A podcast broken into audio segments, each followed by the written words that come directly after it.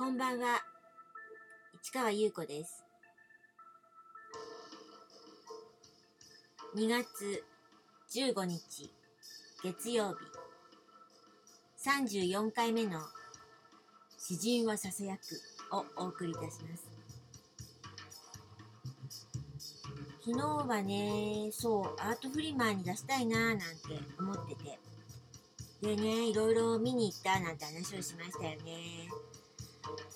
うーん、そう、いろんなね、アクセサリーとかね、小物とかね、絵を描いてる人もいましたしね。うん、それぞれ今みたいにね、かなりグッズ化されてはいなくて、本当に手作りで、あの自分なりの工夫をして商品化してたかなって思います。今はね、あの、割とグッズにしやすいですよね。私もね、あの、すずりっていうところで、あの、T シャツとか、トートバッグとか作ってますけど、当時はね、そういうの気軽にはできなかったかな。うん。だからみんなそれぞれね、いろいろ工夫してたんですよね。で、私はすごく憧れてて、やりたいな、やりたいなって思ったけど、でも、自分の、こうできることって、あ、そうやって、あの、文章を書くことじゃないですか？だからそれで、あの、それをね、どうやってね、あの、販売しようかなと思って。で、いろいろね、トライしたんですよ。なんかね、ブッキストっていうのがあって、あの、本ね、ちゃんと製本できるの。あの、ちゃんと布を使って、あの、ちゃんと閉じる感じで。で、それ買ってね、トライしたんだけど、うまくはいったんですよ。結構オリジナルな感じで表紙も頑張って。うん。だけど、すごい時間かかるのよね。もう一冊作るのに。そしたら、これ売れないですよね。そう、気軽な値段じゃないよねって思っちゃって。でも、それでも、うーん、実際は2003年に始めるんですけど、その時出したのかなもちろん売れないですよ。でもね、よくよく考えたらすっごい安い値段なの。うん。でもそれでも、まあ、買える値段っていう形で考えて。だけど、やっぱり売れなくてよかったんですけどね。売っちゃってたらね、手元にないですからね。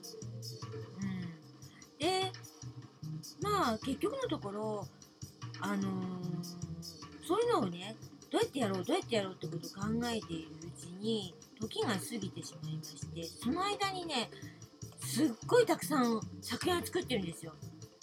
うん、私のその、えっ、と、ホームページを見ていただくとわかるんですけど、歴史と作品っていうところを見ていただくと、あのその時期ね、すごいね、書いてるんですよ。もちろん戯曲もやってるし、詩も書いてるし、うん、もうとにかくありとあらゆることやってました。絵本も、あのやってますね。絵を描くっていうことではなくて、まあ、コラージュとか、写真使ったりとかして絵本作ったりとか、とにかくいろいろやってるんですよ。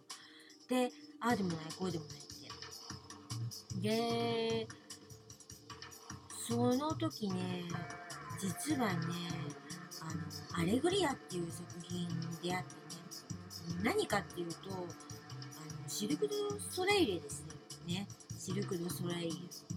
あの、サーカス。で、それね、あの、すごく仲の良いお友達がね、チケットあるから行かないってって言われて、初めて見に行ったんですよ。ですごい衝撃受けて、もはや、あれ、まあ見た方多いと思いますけど、もはやサーカスではないような感じ。でも、サーカスですよね。あの、空中ブランコがあったり、ね、綱渡りあったり。そうなんだけど、何もかもが違うの。動物が出てないとか、そういうことじゃなくて。で、その時、ね、あの、バウハウスとかロシア版ギャルドとか、そういうギャルとかね、ねそういうものとかに興味があって、いろいろ本買ったり、展示がなんかあれば行ったりとかしてたんですけど、そういうのとぐしゃっと一緒になってねものすごい衝撃を受けてあとなんかその「アレグリア」っていう作品はあのなんていうのかなメインの人たちではなくってあの周りを取り囲んでたりとか高いところにいたりとかなんか鳥さんがいるんですけどねおなんかオールドバードって言ってたかな、うん、その鳥がなんかちょこちょこっと出てきてでなんかあと他のなんか妖精みたいな人が出てきて踊るんですけどね。それがすごく不思議な踊りをしててそれが何なのかとかすごい調べてでコンテンポラリーダンスっていうのがあるんだっていうのを知ってそれもなんか衝撃的でで当時ね海外からねいろんな人たち来てたんですよ。ガロッタとかね。ララヒューマンステップとかね。